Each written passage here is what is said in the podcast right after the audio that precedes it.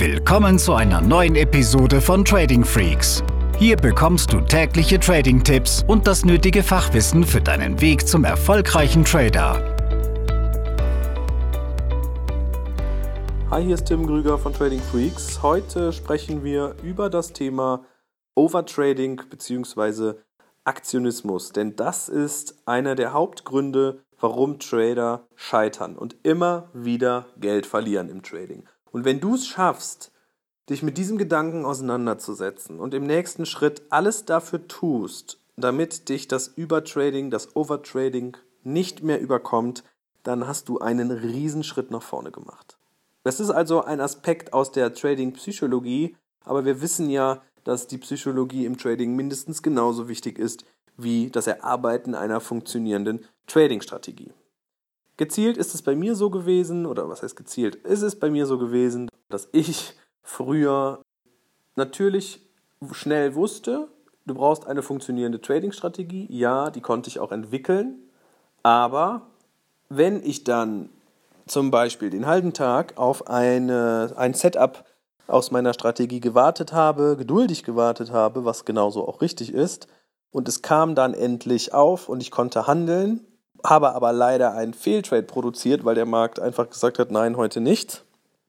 Dann wurde ich oft emotional, wollte mir diesen Gewinn sehr, sehr schnell wiederholen und habe einfach einen Kontertrade gemacht, ja. Entweder in die gleiche Richtung, weil ich noch an das Setup geglaubt habe, oder in die andere Richtung, weil ich wusste, okay, dann eben geht es eben in die andere Richtung. Ja, aber was habe ich eben falsch gemacht? Es war eben nichts mehr was meiner Strategie entsprach. Das heißt, ich habe irgendwo im Markt einen Trade platziert in der Hoffnung, dass ich mir diesen Verlust jetzt schnell wiederholen konnte. Das heißt, ich habe mich Trades von niedriger Qualität hingegeben. Und dass die in der Regel auch noch schief gehen, sollte dir schon bekannt sein.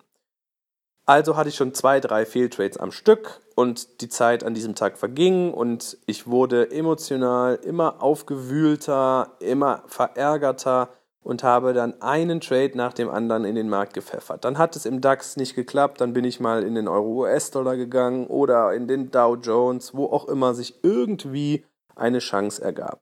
Leider waren das alles keine 5-Sterne-Setups und ja nur diese solltest du handeln, weil sonst wirst du verlieren. Und so bin ich einfach in einen, in einen Zustand der Rache-Trades gekommen, in puren Aktionismus. Ich habe immer wieder Trades platziert, ohne darüber nachzudenken, ob die wirklich sinnvoll sind, ob die einen positiven Erwartungswert haben. Und dann ist natürlich Folgendes passiert. Dieser Tag ist mit einem riesen Minus zu Ende gegangen. Und besonders ärgerlich ist es halt, wenn man sich Wochen und Monate diszipliniert an sein Setup gehalten hat und ein bis zwei Tage dann, in denen man die Kontrolle über sich selbst wieder verliert, alles zerstören, was man sich zuvor aufgebaut hat. Und das ist mir passiert, das ist mir auch passiert, als ich schon dachte, mein Gott, jetzt hast du doch endlich den Bogen raus. Ja, und das ist eben etwas, da musst du drauf achten und da musst du dran arbeiten. Und das ist etwas, das mit Disziplin zu tun hat. Und Disziplin kannst du im Trading auch nur erlangen, wenn du in deiner kompletten Einstellung, in deinem kompletten Leben diszipliniert bist. Ja, du kannst nicht privat faul sein und dann glauben, ein disziplinierter Trader zu werden. Diese beiden Dinge gehören immer zusammen.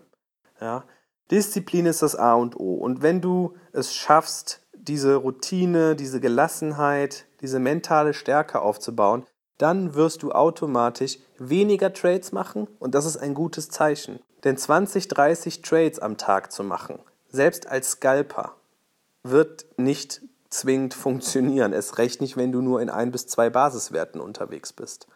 Ja, und deshalb nochmal, reduziere deine Trades, konzentriere dich auf die Setups und mach dir bewusst, dass zu viele Trades besonders oft in Aktionismus landen und du damit dein Konto zerstörst.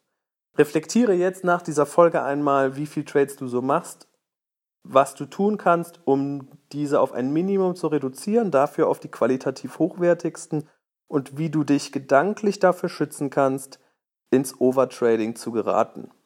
Das ist etwas, was sehr individuell erarbeitet werden muss. Es kann mit, mit Pausen zusammenhängen, dass du sagst, gut, ich bin jetzt schon vier, fünf Stunden am Stück hier am, im Trading gewesen oder am Traden.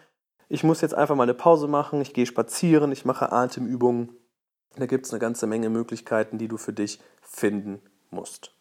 Damit hoffe ich dir einen wichtigen Tipp gegeben zu haben, der dir weiterhilft. Ansonsten stell uns gerne Fragen an info at tradingfreaks.com, besuch uns auf tradingfreaks.com und schau dir auch mal unseren YouTube-Kanal an, wo du ja noch einige Tipps und Tricks dazu bekommst. Bis bald.